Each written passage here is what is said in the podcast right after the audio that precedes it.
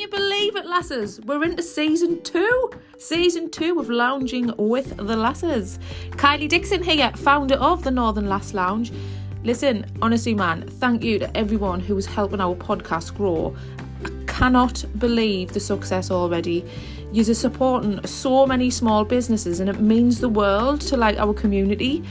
So before you go, lasses, if you're new to listening to podcasts, help us out by just hitting subscribe and then you'll see all of our new episodes first. Leave a little review and just tell one person about it, and that's it.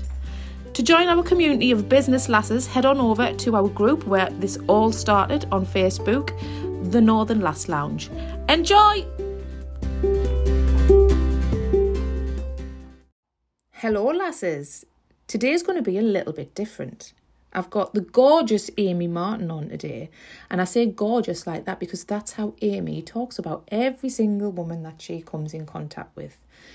Amy is someone I've been inspired by for a good few years now. She's a phenomenal lass with oodles of experience in working on social media, confidence building, makeup, going live videos. She's just a true entrepreneur, and we'll look at what she's got coming up next with her new venture, her online automation. I mean, from the day I saw her, she was sat in her shed on Facebook and I watched her do her makeup shed, as she called it. And I remember just being mesmerised by how bought into her I was from day one. I just thought, wow, she's amazing. I wanted to be Amy Martin. Who doesn't want to be her? And I'm now honoured to have Amy on the lounge team. We've chatted a few times, me and Amy, about the link between really successful women who choose to go down an entrepreneurial path and having a brain which falls into an ADHD or neurodiverse way of thinking. Mine too, Amy's too. It's something that comes up in the lounge quite a lot. So we decided to really focus on this in our conversation today, and we're going to lounge and chat about that very thing. Amy, I have Hello. To I have to say what's just happened. So people who are listening, okay, we record this on Zoom, okay, and Amy, why did you turn up at my house? Well, I've listened, and I promise I have listened to every single podcast episode. I have never, ever watched one of the video-recorded podcast episodes, and that explains why I assumed they were in person. So I turned up outside Kylie's house. Can I come in? Are you ready? I was like, what? Because, and I've changed my top as well, because we look like two utter twats with both. What would we have looked like sitting here next to each other with normal tops on?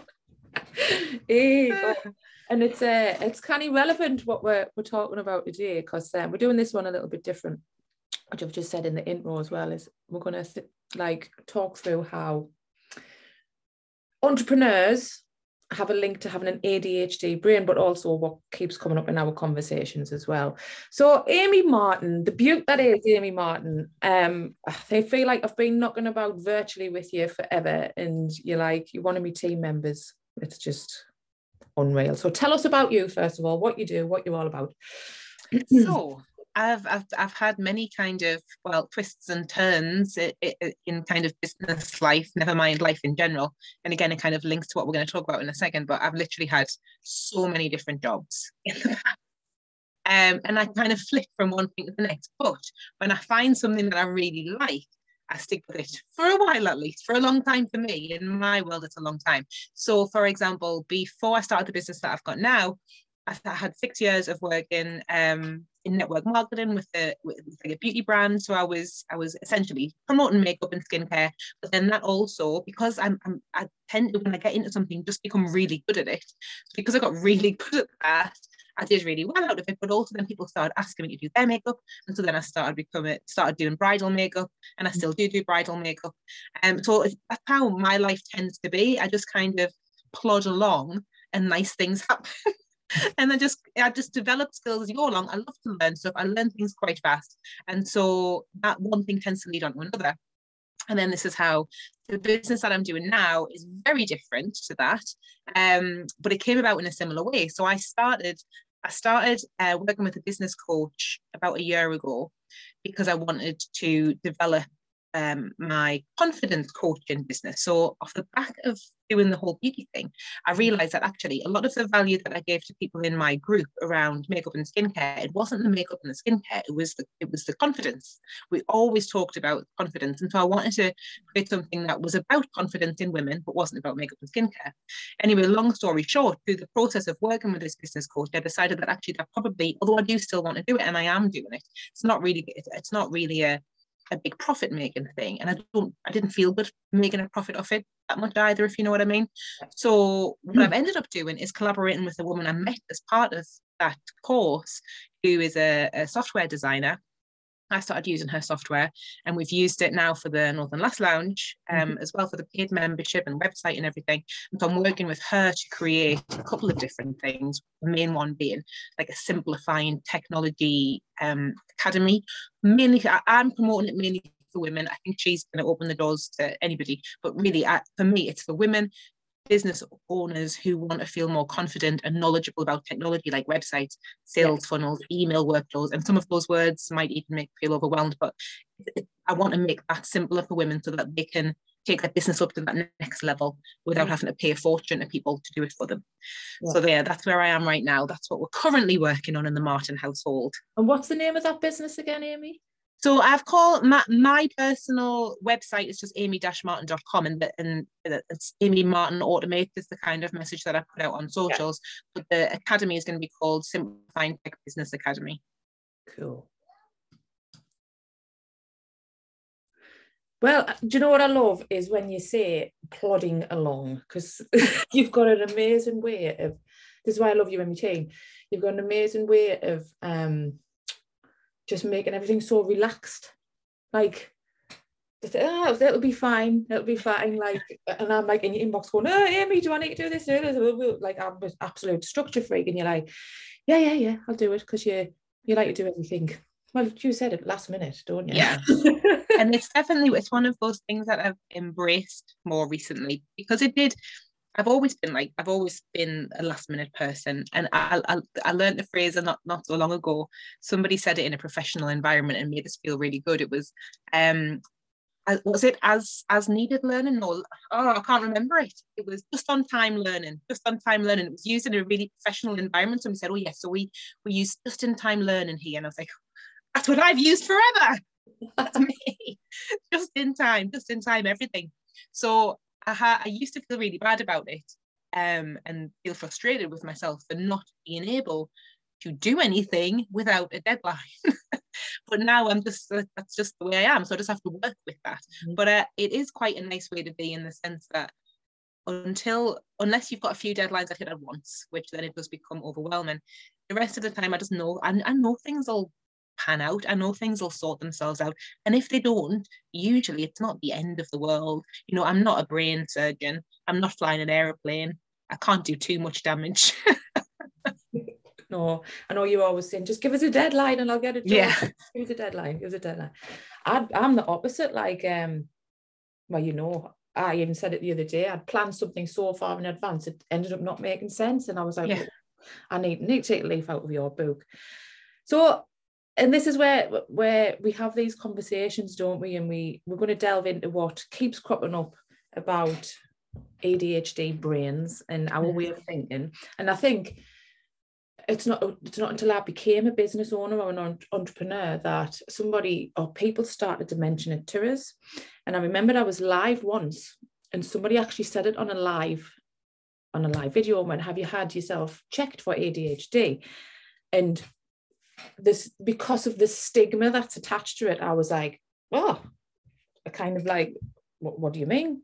Yeah. So I started researching into it, and it wasn't until like people like Katie Tony came into the lounge, who had an amazing episode with her in season 1. God, she was the first one, and it started to become something that I'm a little bit more aware of. And I wanted to understand what you've started to look into in terms of like how your brain works? I find it so interesting, and I think especially with women, there's a lot of cases where as adult women you don't discover that your brain is diverse until you start investigating it for someone else. So in my case, it was my daughter Eleanor. We started investigating autism, sensory, what's the word? Come on, Amy, brain. Come on, Amy's brain. Sensory issues and ADD for Eleanor. And as I was reading through and chatting to people about it, I was like, oh, that's me. And I always used to not joke, because that sounds awful, but we always kind of make light of the fact that my mum couldn't sit through a film without talking the whole way through. Like, she had to narrate everything. And we used to joke saying, like, if you were a child now, you would be diagnosed with ADHD.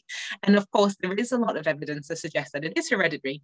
So when we started looking at Eleanor and kind of going through and writing down everything in order to submit it to the GP, I was like, oh gosh, so much of this is me. And so I have to say, you know, there's no official diagnosis here for either of us. It's just based on what we've read and what we've discovered so far. But I'm very much, I believe that I am inattentive, ADD, pretty much down to a T. And it's not, again, it's quite empowering reading about it, not even without a diagnosis, because like I said before, I used to make myself feel really bad about some of the things that I would do or feel incapable of doing. I would get angry and frustrated with myself and, you know, even depressed, I would say, especially after I had Cora, who's now 6. And it's that your ability to then forgive yourself for things when you know actually it's just the way your brain works. And I think we see it so often in especially entrepreneurial women, is because if you have a brain that is diverse in this way, you are going to thrive working independently. You're not going to last very long in a job where you're dictated to, where you have to follow strict kind of rules and guidance, or you're kind of watched over, micromanaged. I mean, that's my worst nightmare. I wouldn't be able to do it. And so I've been lucky in the past, and all the jobs that I've had, I haven't really, I've navigated myself towards jobs where I've been allowed to work alone. Yeah. It's not that I can't work with people, but I just get so distracted.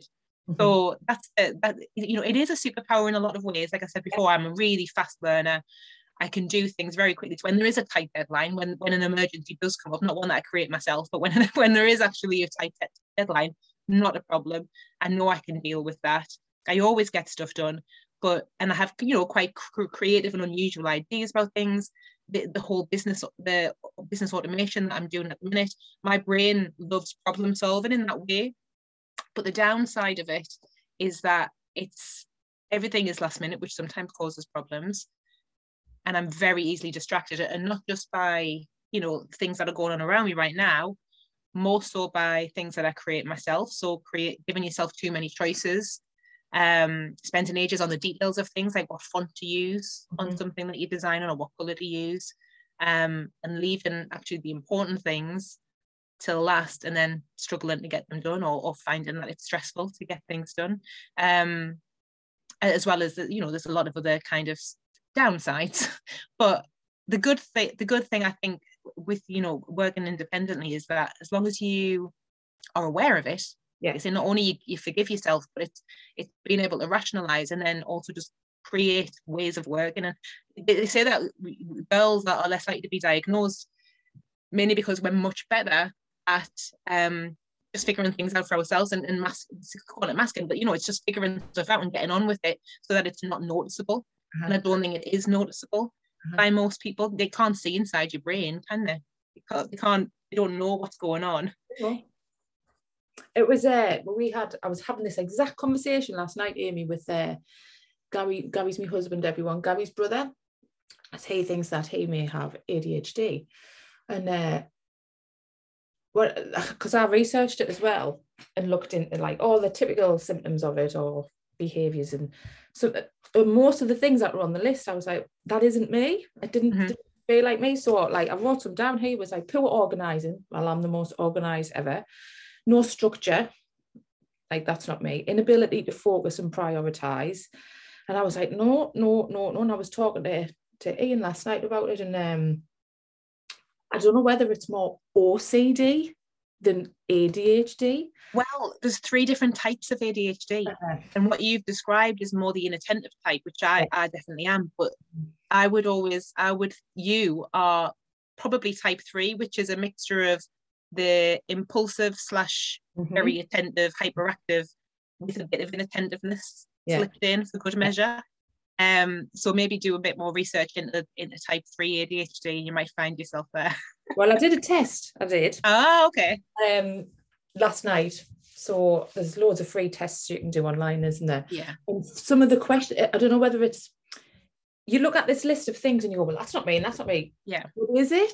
Is it not? So like some of the way that the questions, right? I'm just going to read some of them out, was interesting because they stood out.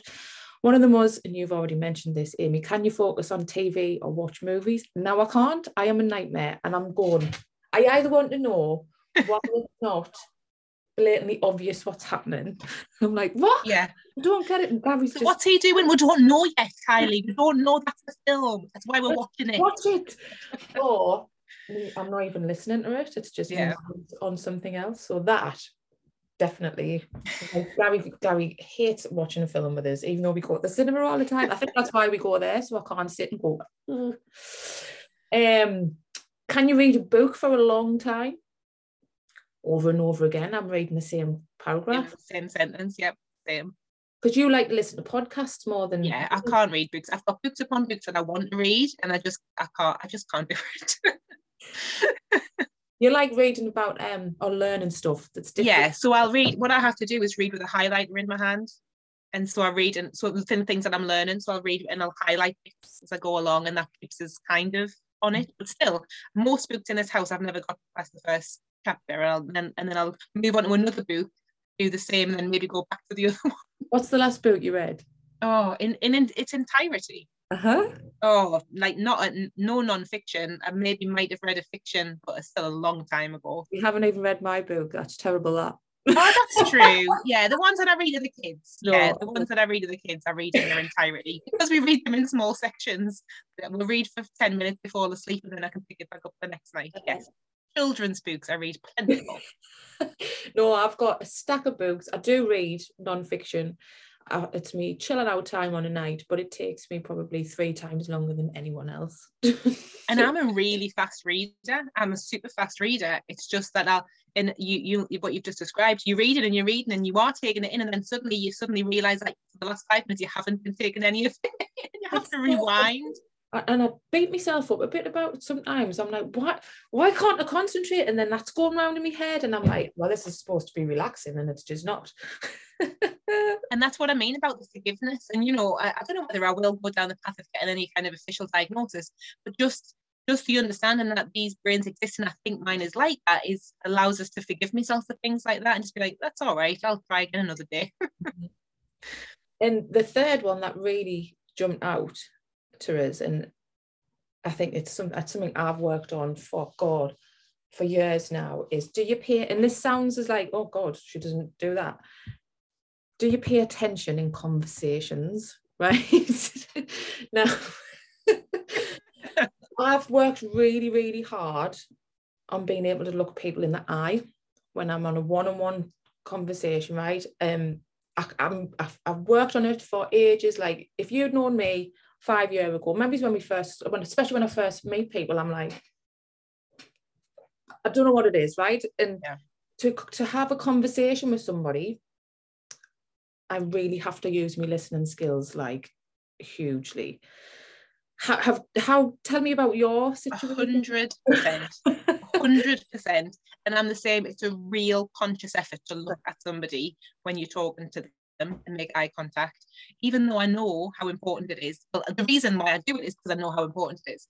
But yes, in any conversation, I mean, this one's very well structured, obviously. Yes. So I've got notes. I know you've got notes. I know the conversation is going to be led beautifully, so I don't have to worry about it. But if it's a free-formed conversation, I'm constantly thinking, right, what am I going to say next? Why do you think I panicked when you turned up outside my house? I was like, whoa, this can't happen. No. Like, what am I going to say next? What are they going to say next? How will I respond if they say this, if they say that? And then you're not listening to what they're actually saying.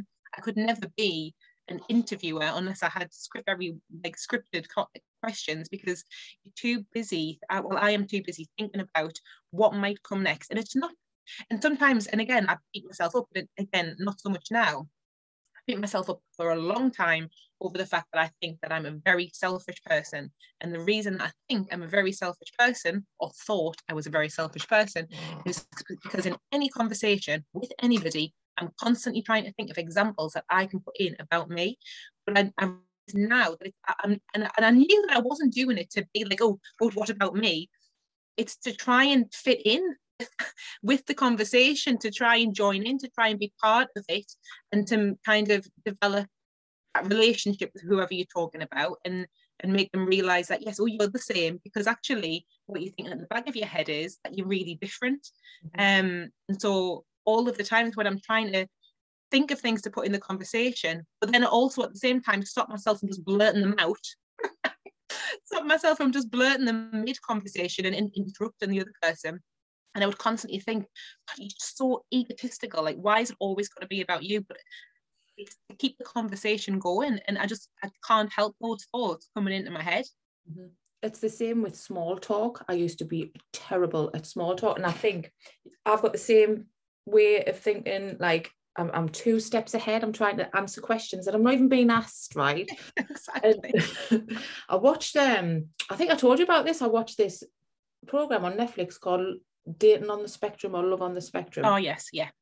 And they have like support workers that go in, because one lad was about to go on a date, and he'd never been on a date before, and he had aspergers, and she was talking to him about like how not to talk about yourself, and like all you need to do is let them talk. Yeah, you know, that's so difficult because I'm not saying anything that's of any importance here, why not, and I need to, but you don't. And this links right back to, like, I try and think about why it makes us feel uncomfortable. And I've been put into some positions, like when I worked in the bank, I remember my manager, and she was like, I'm doing it for you, and I love that a bit, right? But she used to drop us into situations where I didn't know anyone, or like the table of like chief executives, right, from like all down London. So straight away I'm thinking, God, pity me sitting at this table, like no business acumen in my head going on at all. And that petrified us, it did. So now I try and link back to things that have happened and go, I wonder if that's why I am like that. That's it. And it's really tricky to cast your mind back sometimes, because these things, sometimes it's a really small thing that can trigger a long-term effect. Mm-hmm. And one of the things that when we're work on confidence in the, I run a 1,000 Confident Women is the free group that I run, and we're doing an 8-week program at the minute. The first week is to try and think about the blocks that have created perhaps issues and created low self-confidence.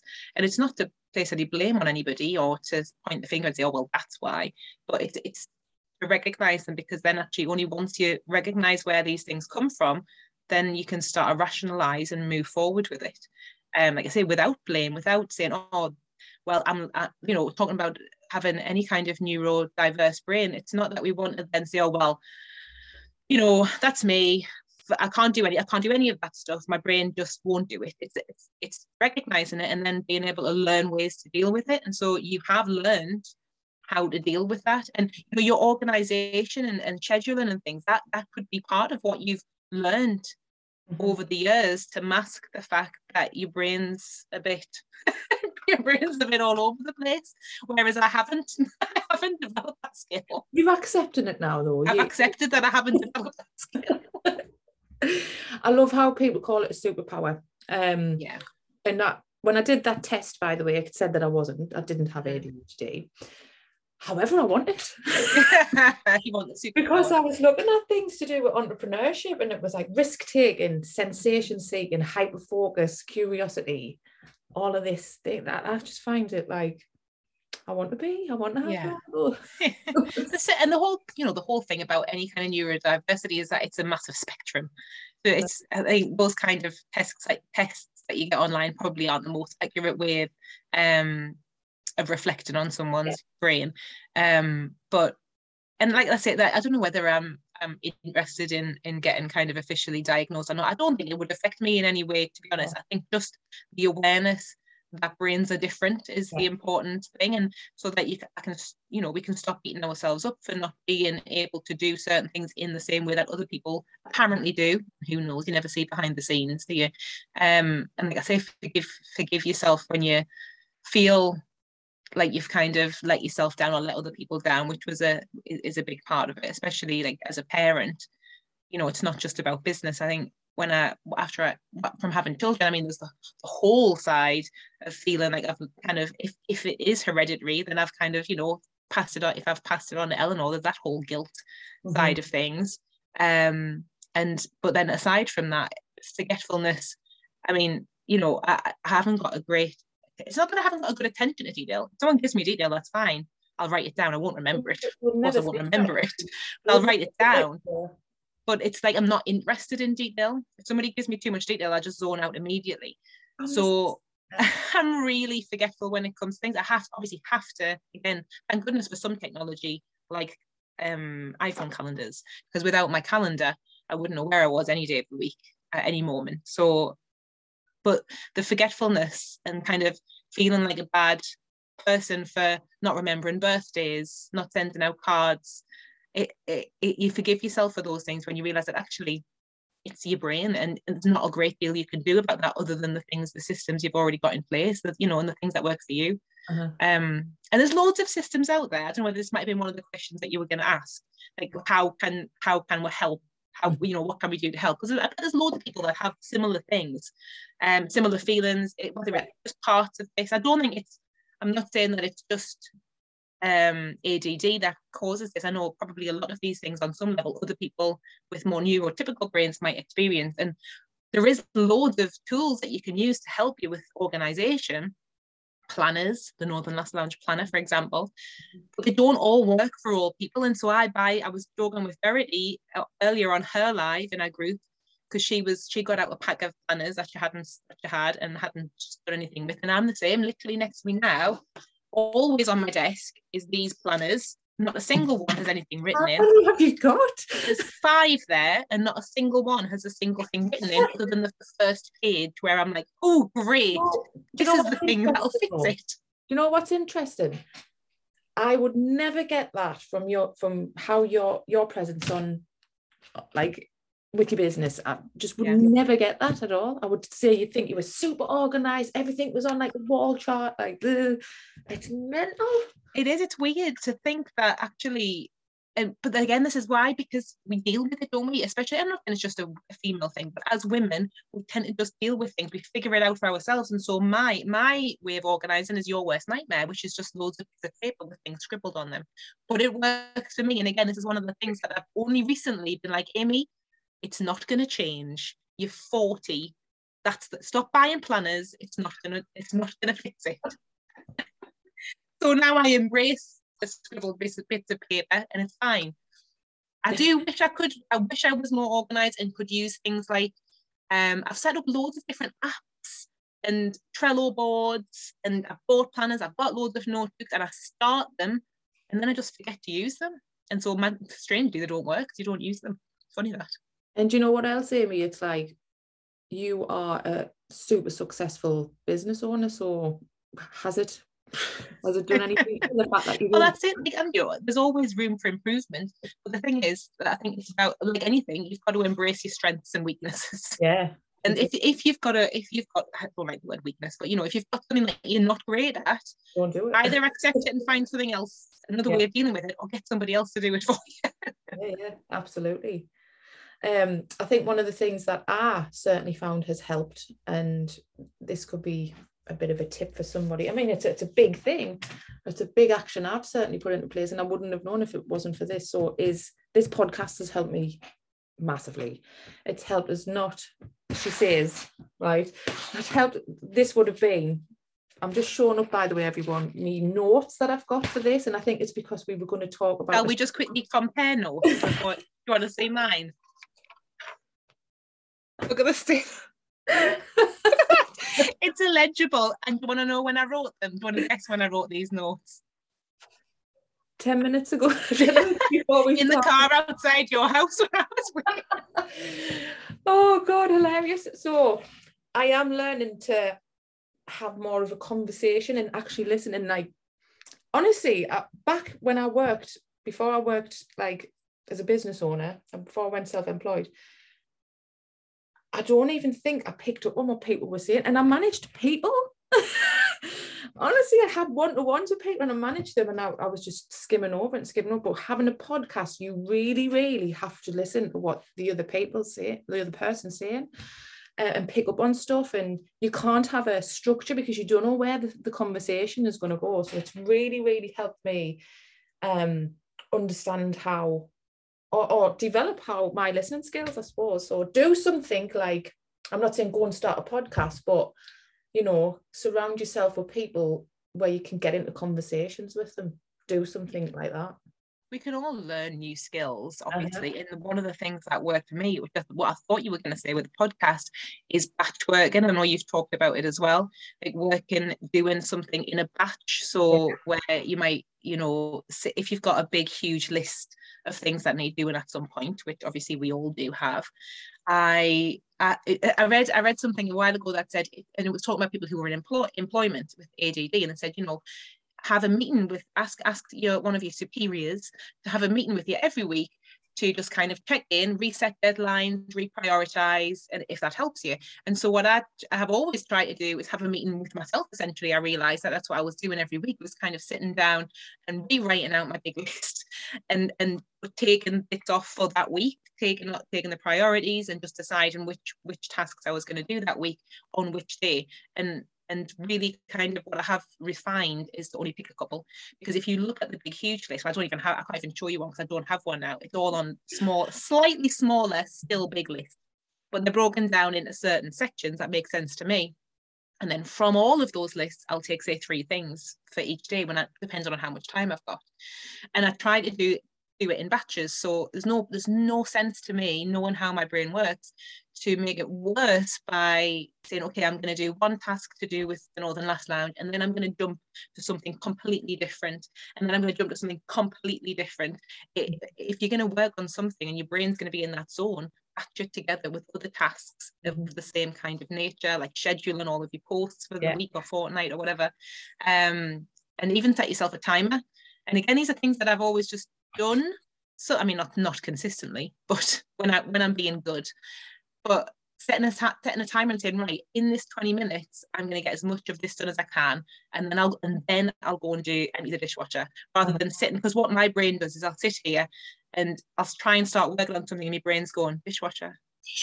But so if I know I've got 20 minutes and then I'll do the dishwasher, my brain's like, okay, we'll chill. I said to Ross the other day, Ross came in and I'd wash my hair with washing up liquid. What you doing? Why? I was like, well, I sat down to do some work and I couldn't because my brain kept saying, can you remember that time when Gemma, my friend, said that if you wash your hair with washing up liquid, it'll strip the colour out? And I couldn't concentrate on anything else until I'd gone. So I just got up and just went and did it. I was like, there's no point me sitting here and trying to ignore the fact that my brain is repeating this thing. What? So I just got up, but this is work. Kylie, this is progress. This is me in a better state of mind, because usually I would just sit here and try and ignore it, which wouldn't work, and I'd get nothing done, and I wouldn't wash my hair and tested it out. So at least I went up and tested it out. It didn't work, by the way. I was going to say, didn't work. It didn't work. And then I came down and then I got on with my stuff without that thought going around in my head. Oh, my God. I mean, my brain... the tips in this podcast are invaluable. Yes. My brain does flit, I have to say, but not to the point where I have to physically go and do something. Mind you, some people, like in my family, mum's the same. Like, if there's something burning that needs to happen, she cannot do anything until she goes and does that thing. Yeah. And it's never burning, is it? Let's face it. I mean, that wasn't... Well, your head might have been burning. No, it wasn't important, but this is what I mean about the distractions that we create for ourselves. So it's not like a distraction. Like the other day, I'm fine with distractions in the sense that somebody on, what day was it? I don't know. Anyway, it doesn't matter. They were putting trees down next door, and it went on for ages. There was loads of noise. That doesn't distract me at all. I'm fine with that kind of noise. In fact, I quite like to have noise in the background when I'm working, that kind of noise, not conversations. But a thought, or the fact that I know there's dirty clothes that need washing, even though it's not in the slightest bit important, that is more distracting than something that like somebody spending 6 hours chopping trees down would be. No. It's a strange old thing, our brains. It is. I'm going to move on to social media, of course. Yes. And because Amy, you are our lounge confidence queen. You are. You come and do our monthly confidence crack, which is brilliant to watch and helps so many of our members. And you are a bit of a guru on live video. I mean, I remember watching you for the first time in your makeup shed, and I was like, I couldn't stop watching you. Now just the business shed, still the same shed. Yeah.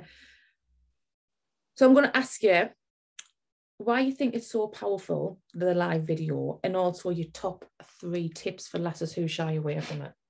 Ooh, okay, good one. So live video, I think it's really important for lots of different reasons. If I pick just 3 of my top ones, because from a confidence perspective, it's a really great tool if you are somebody who wants to give yourself more self-confidence.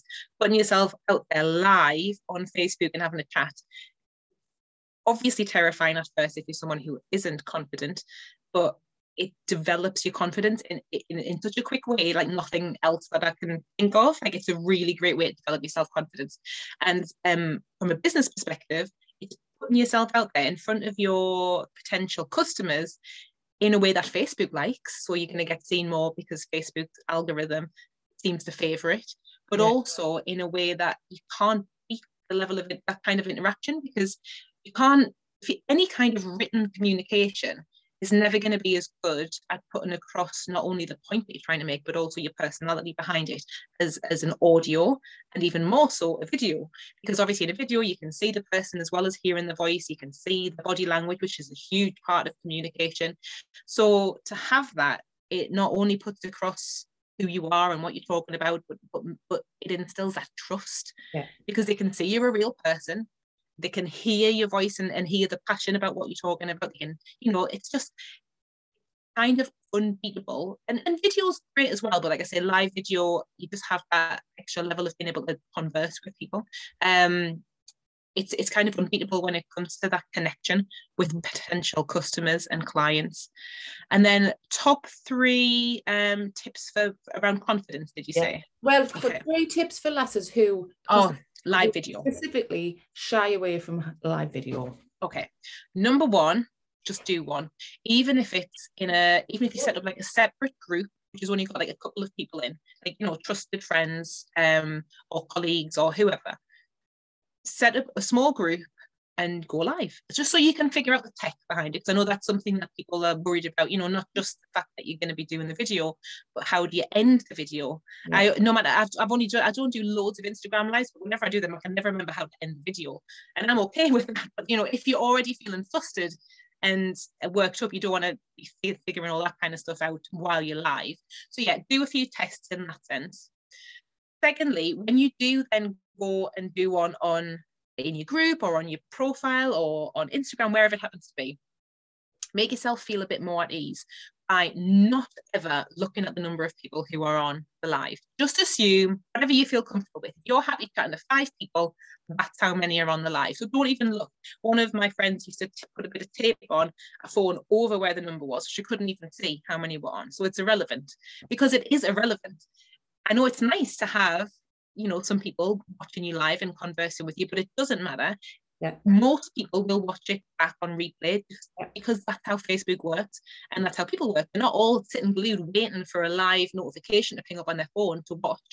So most people will watch afterwards. And in fact, that's good. Like, we want people to keep watching and keep commenting as long as physically possible, because it's what's going to boost the video up. And I'd say thirdly, lighting and angles, because you want everybody, appearance is by far not everything, obviously, but you know, if you want to feel good on a video, most people would like to have a decent angle on their face so that it feels most flattering to them, whatever that happens to be, and getting light direct on your face, ideally natural light from a window, or kind of a cool coloured light bulb or a ring light, and that's going to make you feel just that little bit more confident from an appearance perspective, and it'll help you feel more chill when you're on the live. Can you remember doing your first live? Well, I am so old and have been doing them so long that I remember when I first started making videos, live video wasn't a thing. So when I first started doing makeup videos, which was 2016, live video didn't exist. But I remember when it did start to exist, which wasn't too long after that. I really liked them from the start. I think they're so much better than videos, because with a video, well, when I first started making videos, they were so painful to make, and then I would watch them back and then I would delete them. Mm-hmm. So live videos, it's on and it's much more conversational, and if something funny happens or you make a mistake, it genuinely doesn't matter. People expect it. It's great. They don't expect perfection. Everybody knows people aren't perfect.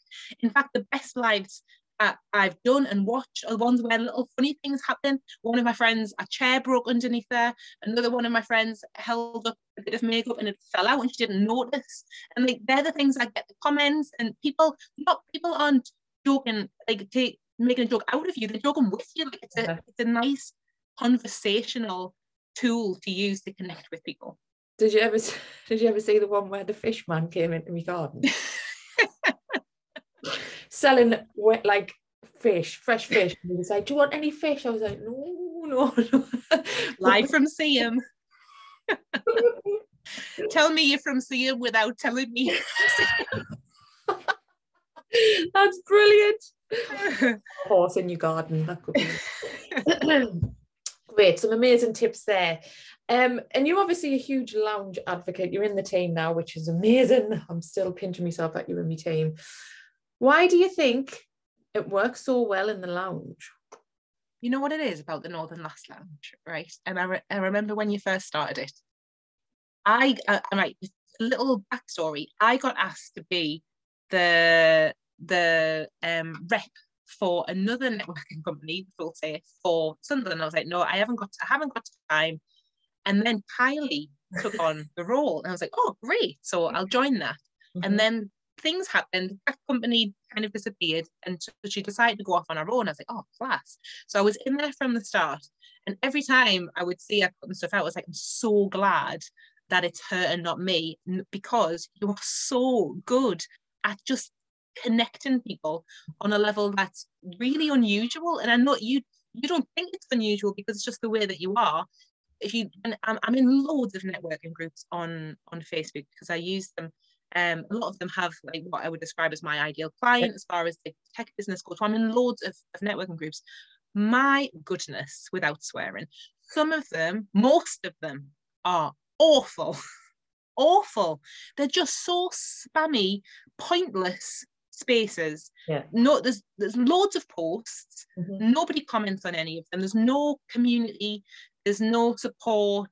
They're pointless. Yeah. Whereas what you have in the Northern Lass Lounge is genuinely a community of women who support each other. And you, more and more, obviously more recently, now that we're coming up to 2 years, is you are noticing that actually you don't have to be in there that much, because people do the job of the support and the advice themselves for the people who are in there. So it's not just like people are just waiting for Kylie to come in and be like, this is what you need to do.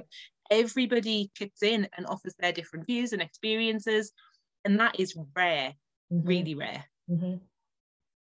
And I think we even said it, didn't we, at the beginning, what we really need to grow the community to be is a space where it kind of looks after itself so that we can go and spread the word more. So like freeing up my time, freeing up your time, so we can go and then talk to more women and help even more. Yeah. And that's what's starting to happen now, isn't it? So, mm-hmm. And I always say, like, the reason why I'm an advocate for women in business in general is that I genuinely think that the world would be a much different and better place if there were more women with more confidence, more power, and in charge of all the money. Because, like, can you imagine if, never mind 50-50 Parliament, if Parliament was the majority women, it would be a different kettle of fish, mm-hmm. wouldn't it? So empowering women is the most important thing, I think, that we can do. It is, it is. And we're going to now empower our team to ask you a question. I'm nervous about this part. This is, well, you've asked some corkers, so... They might just be getting their one back. So this is the part of the show that's just called Why I Lass. Still no jingle. Hint, hint. Somebody hit us up with a jingle. And we have asked our team to ask a question. Who are you scared most about? I'm scared of all of them because I can't predict what's coming. Oh, that's Ruth. It's Ruth. Okay, Ruth asks a good question. Okay. Oh, I like it. I think I know the answer. If you had to live with only one piece of makeup, what would it be and why? Oh, that's a challenge. I'm really torn between two. Can I choose two? I can't choose one. Two, because mascara, because otherwise my eyes disappear, and concealer, because my under eye dark circles are something to be reckoned with. So I can't choose one, I'm afraid. I won't. You love an eye, don't you? She loves an eye. Okay. What's next then for Amy? What's your plans? You're going on holiday? Well, I'm going on holiday. So this week's extremely busy. I won't promote the date on a podcast that we've got on holiday, just in case, you know, burglars. In case we have any burglars listening to the podcast. But yeah, we're going on holiday. So this week I am frantically trying to do as much as I physically can, as well as the fact that we decide to home educate our children as of January. So obviously we have that extra layer because that's what normal people who are already busy do. But anyway, so we've got a busy, busy week ahead of us, but then a nice 9 days in the Netherlands, which will be lovely. But I'll still be doing bits and bobs of work when I'm over there because, you know, that's how we work, isn't it? Mm-hmm. We love the flexibility of being self-employed. I am still employed a couple of days a week as well at the university, and that's why I do lots of different things, surprise, surprise. But the flexibility of being self-employed most of the week is that you can do what you like when you like. But what the kind of flip side of that coin is that you don't ever really turn off, you don't switch it off. So I am looking forward to holiday, but actually, whereas some people might say, oh yes, but you're going to still work. I don't feel right if I'm not. Yeah. I know you're the same, Kylie. Like, I have to be doing something. Yeah. My brain doesn't ever turn off, so I might as well put that to good use. Nothing wrong with that. Like, don't stress yourself out even more by not doing it. Like, some people exactly. Are you going to completely switch off? And I'm like, probably not, no. Because it stresses us out if I do that. Yeah. So yeah, dip in and out. I want to take this opportunity just to personally thank you, Amy, for everything that you do for the lounge. Aww. The Next Level membership wouldn't exist. And I know this is a big part of what you're going to be doing with your next business, like the membership area, the system that it's using, our email lists, all the tech behind it is, you've been instrumental in that. So thank you. Looking snazzy, isn't it? It is. Snazzy. No, honestly, it's a pleasure. And being able to see it put to use in the way that the Northern Lass Lounge is using it is great. And like everything, you know, like we're saying about collaborations, that's what it's all about, isn't it? Then we see loads of collaborations in the Northern Lass Lounge, and essentially that's what this is. It's just all using our skills to create something flipping fabulous. I know. I was on the way down to that boat launch yesterday, to Catherine Green's boat launch. Yeah. I just went, like, that wouldn't have happened. Like, it's crazy, isn't it? Yeah. Like, that event would not have happened with all those people there.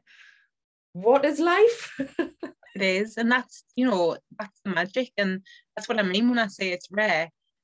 Most networking groups don't collaborate like that, I don't think, from what I've seen. It's not, certainly can't be that many where you get lasses just being like, oh, let's gang up together and do this amazing thing today. But we have it all. It's not like a one-off event. We have it all the time. Great. It's the norm in the Northern Lass Lounge.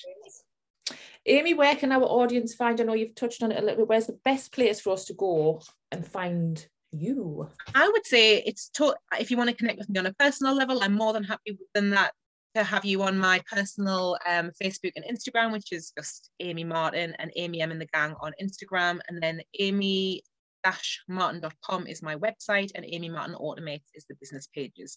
And if you are a woman who wants to feel more confident, 1,000 Confident Women is the group community on Facebook.